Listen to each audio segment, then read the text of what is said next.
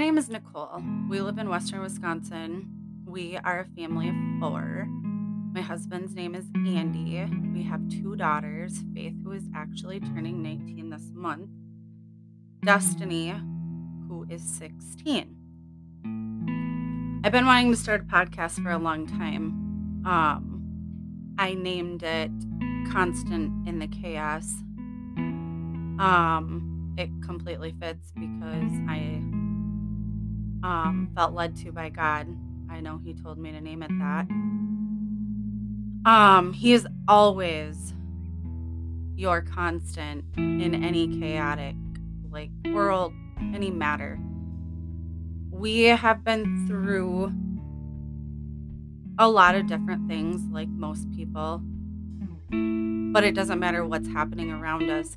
God is always the constant. He is shalom, which is peace. He is joy. He's everything good. And when you accept God as your personal Lord and Savior, you're inviting the Holy Spirit to live inside of you. So no matter what is happening, you should always have that peace. Um so I heard somebody say the other day in the Bible, the Passion Translation, um, Psalm 23 4. Most people know Psalm 23, and it says, Lord, even when your path takes me through the valley of the deepest darkness. Okay, so there's going to be valleys, right?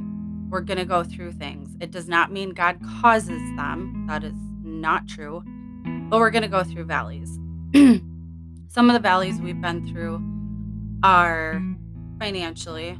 We went through bankruptcy. We went through a hard medical diagnosis with our youngest daughter, who was five at the time and diagnosed with intractable epilepsy. She is our 16 year old Destiny now.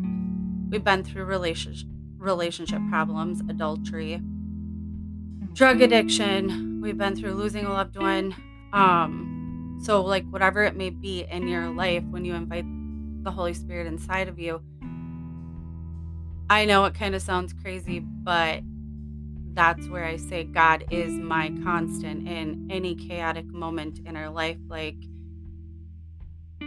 He needs to be your peace at all times. And in Psalm 23 4, like I said, it says, Lord, even when your path takes me through the valley of the deepest, darkest fear, will never conquer me, for you already have. You remain close to me and lead me through it all the way. Your authority is my strength and my peace.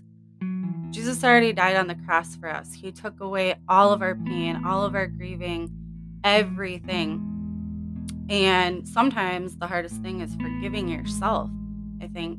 Um, but when we know about Jesus and we know about the Holy Spirit, we can have peace in any situations. So the guy I was listening to said, you know, we are going to have value valleys. It says in the Bible. So why don't we just run through them because we know everything's going to be okay? So let's just run through them and be done with them.